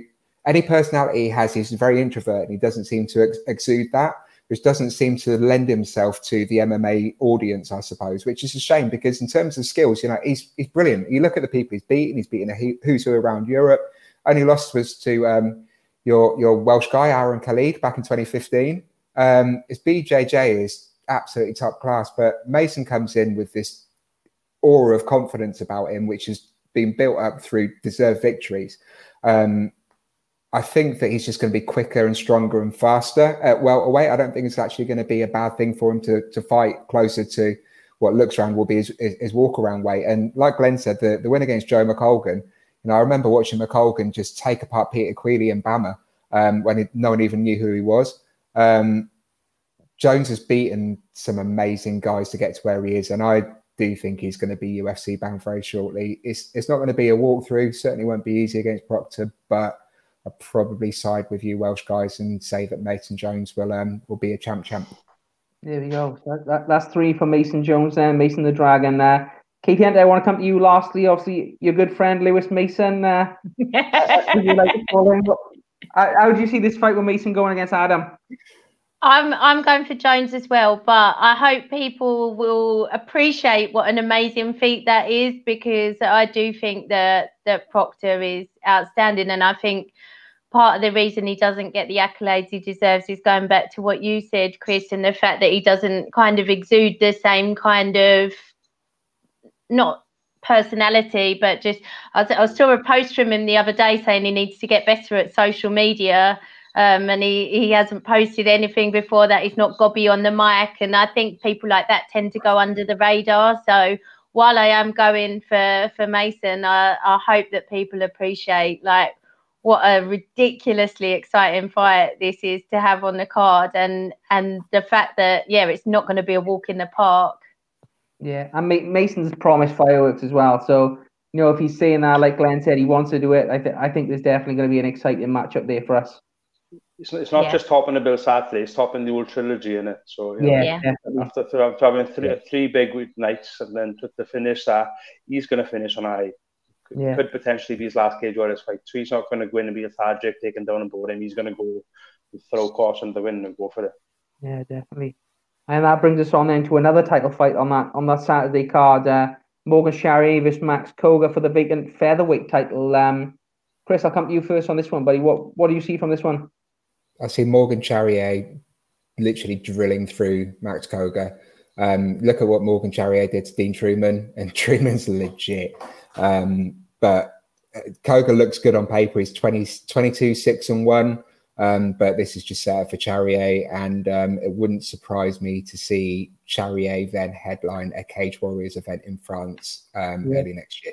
Yeah, I think that's what what's on the cards for a look of it, isn't it? So def- definitely a favourite there for Charrier, I think. And Katie, do you agree with that? Well, I did 100% agree with that. That was literally exactly what I would have said until we had Aidan Stephen on the Cage Warriors special late show.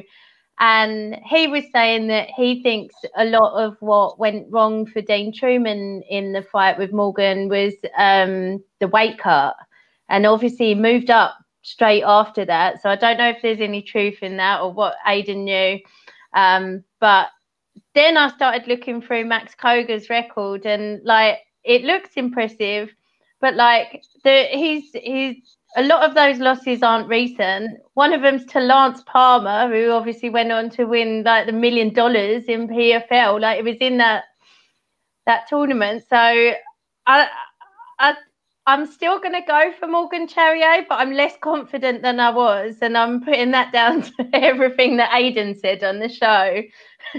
But now Aidan's Chris a general gambler, though. Into it. never listen to Aidan. What, look at Aidan's timeline, and he and he, if, if you watch him, put, yeah, it's betting for the UFC. Definitely don't put your mortgage on that. I wouldn't even put your pocket money on it. Shout out to Aidan as well. Glenn, what, Glenn, what would you see on this one? Any anything different from that? No, like like you said about uh, Morgan, I think it was Morgan that I thought would be uh, the 98 900 UFC fighter.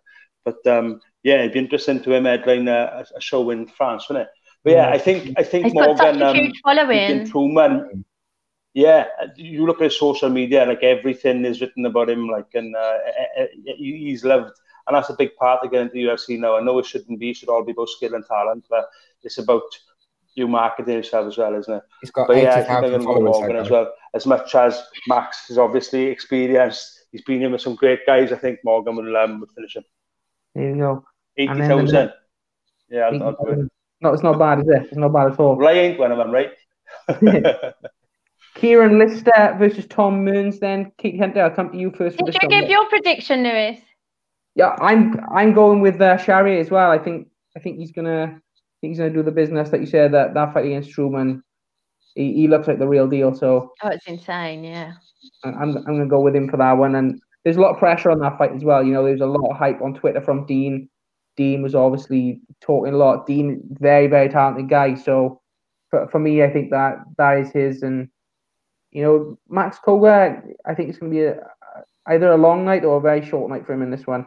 But yeah, Morgan. And then, as Chris said, I think he's going to go and headline that card over in Paris or another part of France whenever he was able to get over sometime next year. Um, but yeah, the, the next one then is Kieran Lister versus Tom Mearns. A, a good fight there. Katie, I'm coming to you for that one. Okay.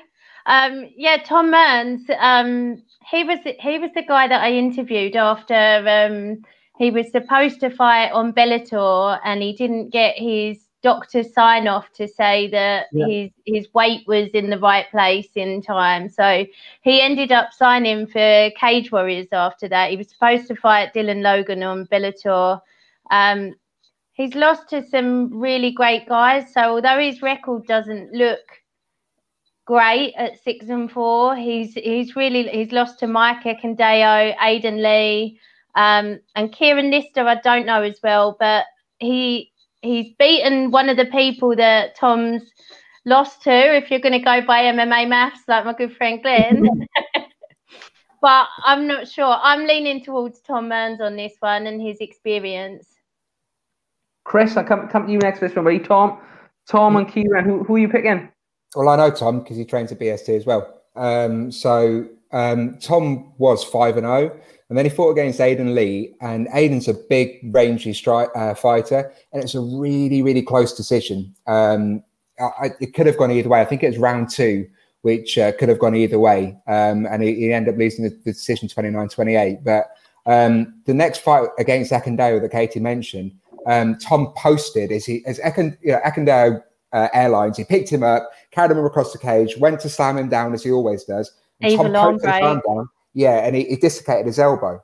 Um, and from there, he just you see him in training, he's still an absolute beast. Him and his twin brother, um, they go at it. They really go at it, and they they give all the youngsters um, in the gym, um, including uh, the very talented Jordan Vucenic, who we're going to talk about later. Um, you know, they give him proper rounds. Um, but Tom has lost four of his last five, um, but he's fought against really, really high level fighters as well. if Kieran can keep Tom out range, then it's not going to be a great night for Tom because Tom when it's whilst the striking is really powerful, he doesn't strike well at a distance. He's better. He's better close in, uh, dirty boxing. But if Tom gets hold of Kieran, um, Tom's going to just just chuck him around like a rag doll because it's just the way he is. So I'll always back Tom because he's my boy. You know, I like Tom, uh, Tom and his brother Richard. Um, so I'll back Tom simply off the fact that he's a, a BST guy, and I really, really want him to win. Yeah. Okay, fair enough. Yeah, Chris, I, I'm going to back Tom as well for this one. Like you said, with caliber fighters he's got with him, um, I'm going to keep it simple. I, am going to go for a, a Tom Tom wins win on this fight. There, Glenn Williams. Last but not least, what what's your prediction for this fight? Tom, I'm not really sure of him much. I watched them, I've seen them both fight, and uh, I knew both their records, but I'm not sure about their styles. But I'm just going to go Tom. Yeah. Um, and this brings us on to our next fight. Now, I, do you know what? I've literally just read this on the card, right? And I, I read all the fights when they came out initially. And this one, there's so many good fights. I forgot I about And I just saw it now and I'm like, oh my God, this is such an insane fight. And it is Paul Hughes versus Aiden Stephen. We've got uh, two absolutely unbelievable featherweights going out here. This this could, to me, I know obviously I'm a, a hardcore fan, but to me, this could headline like a, a smaller show for Cage Warriors. Yeah.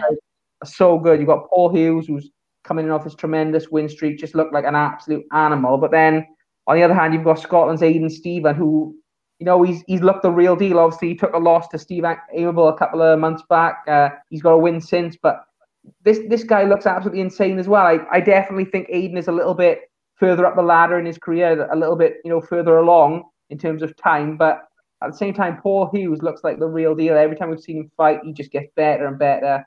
He's so physically strong. How old is he? I, he's young, young.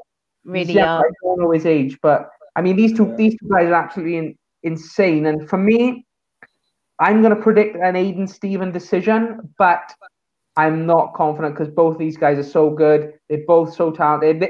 This, you know what? I I completely forgot about this fight, but this could be one of the fights of the trilogy as well. This this could be my third my third outside bet for um Paul Hughes Aiden Stephen. This could be one of the fights of the trilogy. I think it's an insane insane fight, and I'm really looking forward to this one. Actually, yeah, Katie, I come to you for this one because I know you you felt the same way as well. Who who do you see winning this one, and what sort of fight are we going to have from these two boys? I think it will be super exciting. There is so much hype behind Paul Hughes. Um, just all of the Irish media obviously get excited about all their up and coming talent, but there's the kind of hype behind him that kind of comes out of gyms, comes out of knowing who people are training with and what they can do with them in training. And for him, it's a massive step up in competition. Um, so people will really get to see with Paul whether you know whether it is hype or whether it's the real deal. And I think it's the real deal. But he's fighting Aiden Stephen, who is just also a beast. And, yeah, and I just Oh, I'm, I'm so so so excited for for this fight. I'm I'm going with Aiden. Um, the the other thing is they've both been in like you know Aiden's never in a boring fight. All of Paul's fights have been highlight reels so far. Is is I mean it's just going to be epic, and I can't wait for it. And just like you say, you forget about some of these fights because the whole cards are just absolutely insane and yeah, it's just one that I'm really, really looking forward to. I'm gonna go Aiden, um, but I, I, I think it's going to be far from an easy night for him. Yeah, Glenn, how do you see this one, buddy? I don't think it's going to be another highlight at all, but I do, do think uh, I'm going to go Paul Hughes by decision. Yeah. Anything else, White Town, or are you just just going for the the simple one for this one? I think he's frozen. yeah, I think Glenn's frozen. So, Chris, I'll, I'll come straight. I'll pass that straight over to you, Chris. Paul Hughes was Aiden Stephen. Uh, I'm going to go with Aiden the degenerate Stephen. Um, he's, he's, awesome. He's just such a good guy, but he's su- he's such a silky smooth, talented fighter. And I'm even going to say second round uh, second round submission for Aiden Stephen as well. Wow. Yeah, that's What's a, happening on my back or? You're, you're back. back you're, you're back, then. And and you know, we're saying this as well, how good both guys are. Like, I I think Aiden's just about going to scrape through. I think it's going to be a really really close fight. I think it's going to be maybe one of the fights of the of the trilogy. If Paul does beat Aiden, I mean, how good does that mean he is? Do you know what I mean? Oh that's, my god, yeah. Yeah. That's another thing we're, we're not talking about here. Glenn, do you have anything you want to add? Obviously, you froze just before that then. Yeah, I, I forgot to knock my Wi-Fi on, so I've been using my data, but it's not my Wi-Fi on. It went off, so I can keep on my data. Um, yeah, but Paul Hughes, I think the new crop they got coming out of Ireland, and I think the new crop youngsters we got in general are, are, are just are just a different breed a minute. Um, so I'm going to go Paul Hughes by decision, and I don't think it's going to be a spectacle of a fight. I think it's going to be they're going to cancel each other out a bit. Uh, technically, it's going to be good, but for the untrained eye, I think it's going to be quite boring probably. So I'm going to go yeah. Paul Hughes on um, on his decision Yeah. Oh, well up for that. So MMA Scotland said, "Good luck to Aidan Stephen and our adopted son Luke Shanks." And Peter Knox said, "Aidan's gonna fuck him up." well, Luke Shanks isn't fully adopted. Luke Shanks' dad's Scottish, so he is a Scot, really. and Miles yeah. is going for Aidan as well. Yeah, thank you, Miles. Uh, Chris Emmanuel, I'm going to start off for you for this next fight. Another, another good fight. Sam Creasey versus Nicholas LeBlond. What what do you see in this one? I've watched Sam throughout his career, interviewed him quite a few times. Love that guy. Um, he's such a beautiful fighter to watch. Um, he just epitomizes what a martial artist is. He puts his entire life into it. He's just been so unlucky. He's just been caught a couple of times in his career. But when you see Sam at his best, um, like when he fought Paul Marin, um, Sam Creasey is an absolute danger for anyone and I'm just praying that this is Sam's time because um, I, you know, I think that early, as we said earlier on, the 125 division is really, really strong. Um, we've got the title fight where Luke should, you know, we, we tend that Luke should win, um, but then we've got the Jake Hadley fight versus Shaj Haque. Um, Sam, I think, is also in the mix, probably after the the, the Haque Hadley winner. Um, so it probably needs to. Uh, it's going to beat Nicholas LeBlond. LeBlond's not fought anyone uh, anywhere near Sam's ability. Sam's won four of his last six. Um, still trains with Kev Capel, who's one of the best BJJ guys in the country. RJ Bucks. Um, he's moved job now. He's actually a coach at the Fight Clinic in Bucks. Um, Sam.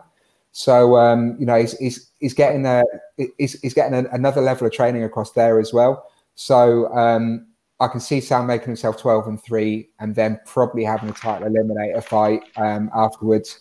But I'd love to see Sam with that belt around his waist because he deserves it. You know, he's just one of the best people in MMA. He's such a nice, lovely fella. Um, and yeah, you just want to see nice things happen to nice people. So yeah. 100% team Samurai. Yeah, there we go. I, I'm not too familiar with Nicholas LeBlond, I'll be honest. So I'm I'm going to go with Sam just on the knowledge I've got of him and, and seeing the people that he's fought and the level he's competed at. So I, am going to go with Sam with you on that one there, Chris. Uh, Glenn Sledge, what what's your thoughts on this one, LeBlond versus Creasey? Oh, I've made it no uh, secret that I'm not a fan of watching the one two fives, but I like watching Sam Creasey. I think he's, like you said, Chris, he, he's he just got that aura about him as an MMA fighter. Um, I like like like I said earlier, but his fight with Dez. Um, you know, you know, if you can watch her and not enjoy either watching one of them two after that, then you shouldn't be watching an MMA. Um, so yeah, I'm going to go Sam Creasey. Again, I don't know that much about Dick Best, but um, I'm a big Sam fan, so I'm hoping he wins. There we go. Katie Hunter?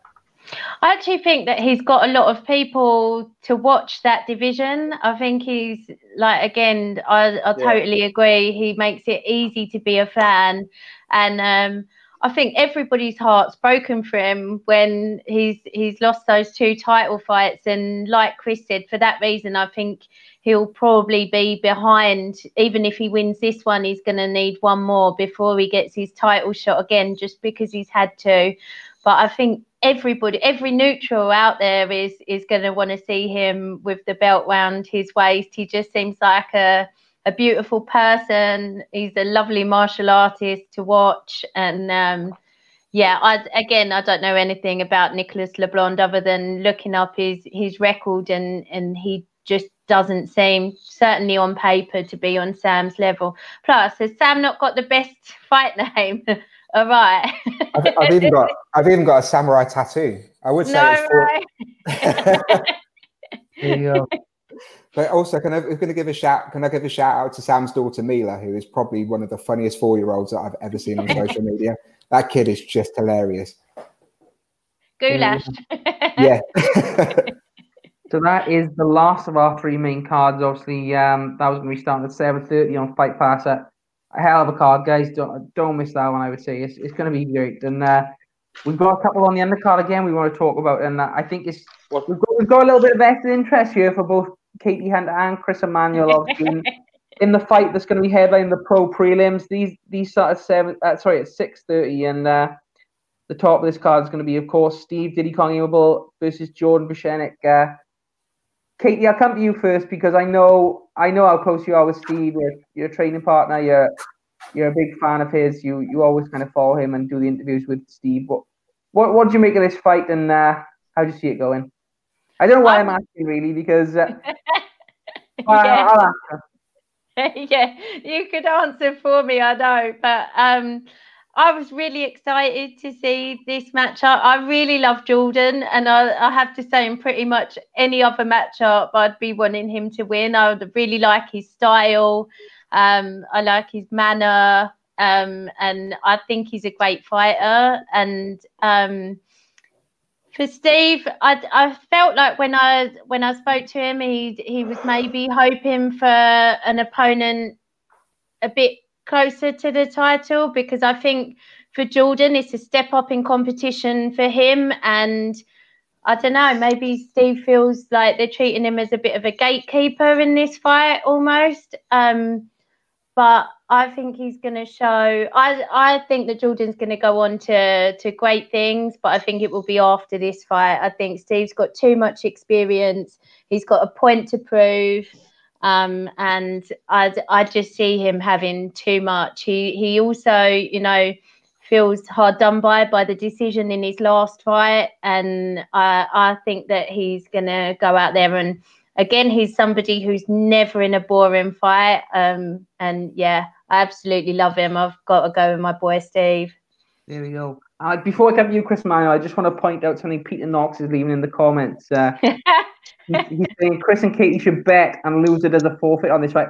I, I'm definitely up for that. You know, I, I, I would definitely back the loser to do a forfeit in this one. I think guys maybe leave leave something in the comments, or or maybe we decide amongst ourselves. Send me your suggestions. we will, yeah, and we will decide amongst ourselves after the suggestions come in. yeah, okay. I don't want to see I'm Katie confident. embarrass herself on TV. I'm yeah. confident. there we go. So we'll, we'll we'll think about that one, guys. Forfeits for these two guys, uh, and Chris Emmanuel. I know we had. Can Jordan. I decide it? you I, can I say something. I reckon the loser. Yeah dresses up as the other person for the next late show. Chris got to wear a blonde wig and act, and act like Katie with a with a glass of wine, and you've got to draw a beard on for the next late show. And, and shake my head. Uh, talk. or chuck something on, didn't it? I, I think we can do better than that, Glenn. I gotta be Big honest. Big massive wine glass, Chris. I can see, I can see you know. If you do blackface, though, Katie, it's not going to end well for you in your career.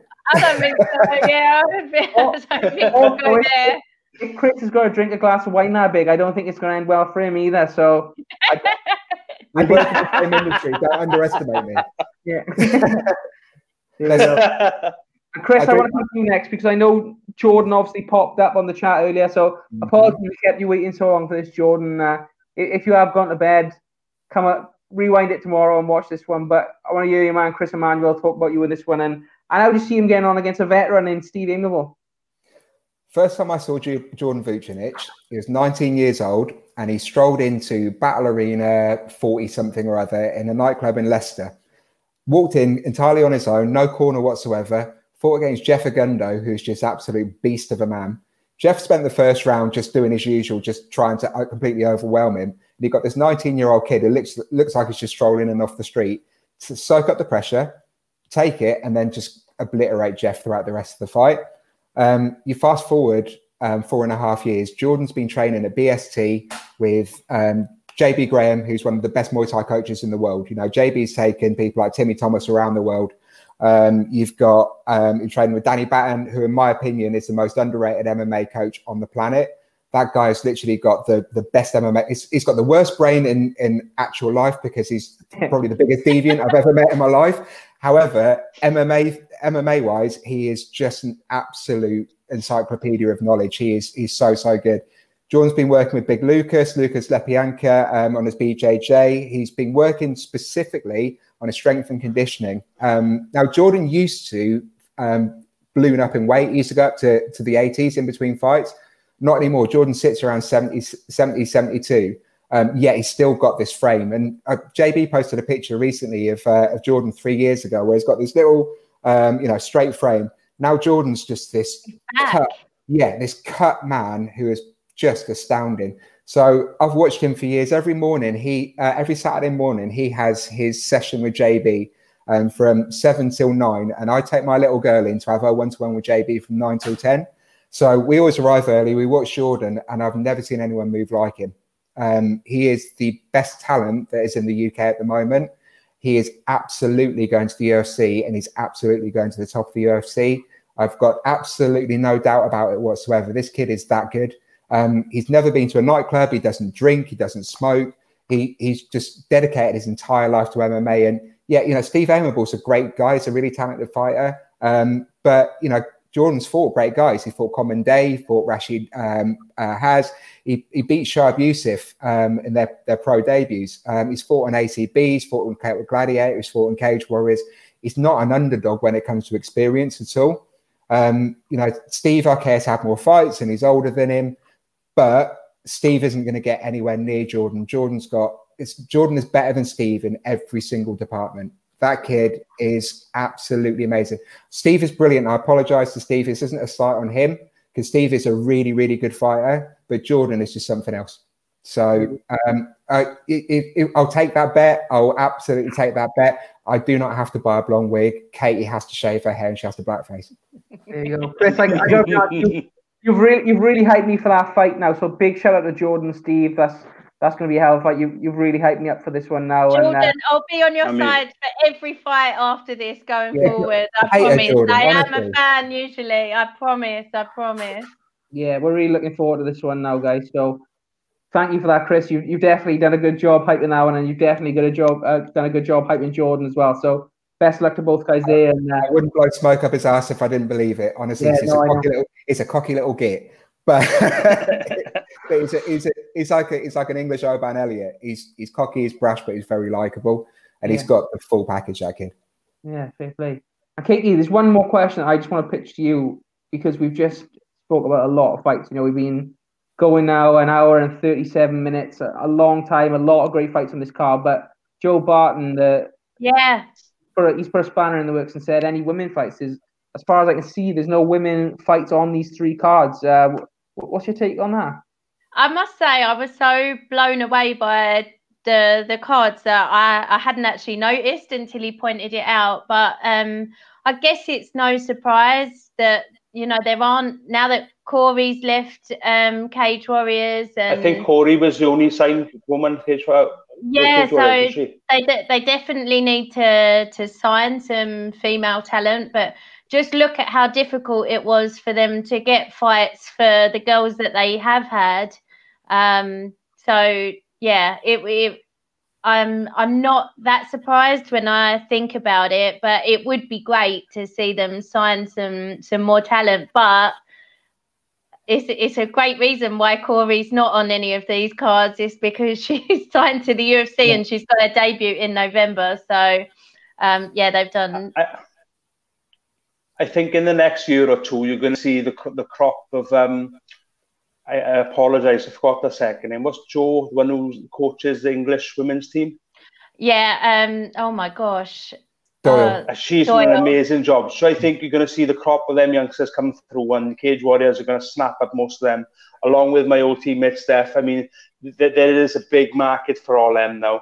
And th- th- this, as, as, five years ago, they didn't have that setup, but now the setup's coming through, and I think the females in the next year or two are really going to start taking on the local and European stages around us and they're going to see more women's fights on shows. Chris, yeah, I, know, I don't know why. Oh, sorry, go on, Nurse. Yeah, I was going to say, I know, I know you obviously do a little bit behind the scenes with obviously Battle Arena, so you know you know a little bit more about it than me. But what, how difficult is it to sort of match women on cards these days? You know, at, at a particular level, especially. Mm very the, the the problem is there is there, there is talent in the UK. There's some really really big talent, and I think Kate, you interviewed Chanel Dye, didn't you, quite recently? Yeah. Um, that girl is just mint. You know, she is so so good, but there isn't a big enough talent pool. And with the way that the world yeah. is at the moment, with the um, the pandemic and issues with flights and people coming in and out, and the testing that needs to be done, because Cage Warriors have been very vocal about the fact they're doing the testing as well for people.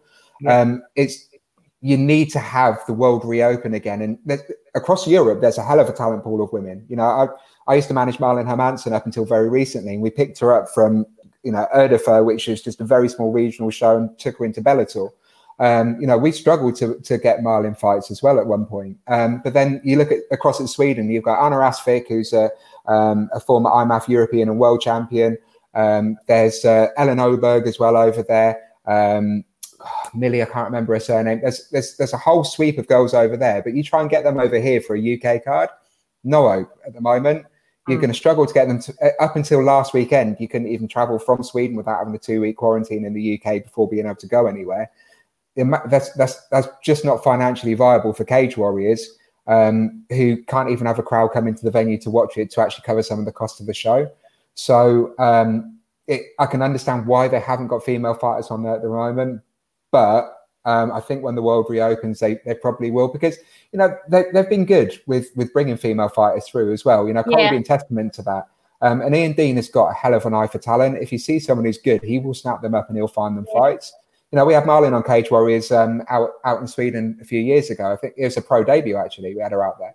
Um, so they treat they understand the women's market very well. They match very well, like they always do across every single um, every single male weight category as well. So um, yeah, I don't think it's. There's also the tons of talent on the academy cards. That's where hmm. Chanel mm. Dyers had a load of her fights at Cage Warriors Academy Southeast. So a lot of those do feed through to to Cage Warriors, and I can think of three or four girls that that are fighting on just the Southeast card that could go on to to Cage Warriors. But, but like you say there's politics yeah. as well, you know, because there's there's a limited number of females who are fighting at a uh, got a certain level of ability. A lot of them do train together, or their coaches get them to train with each other, and then you start to have this reticence to actually compete with each other unless it's for something really worthwhile. Um, now, just featuring, you know, featuring on a Cage Warriors card is a great thing, uh, full stop.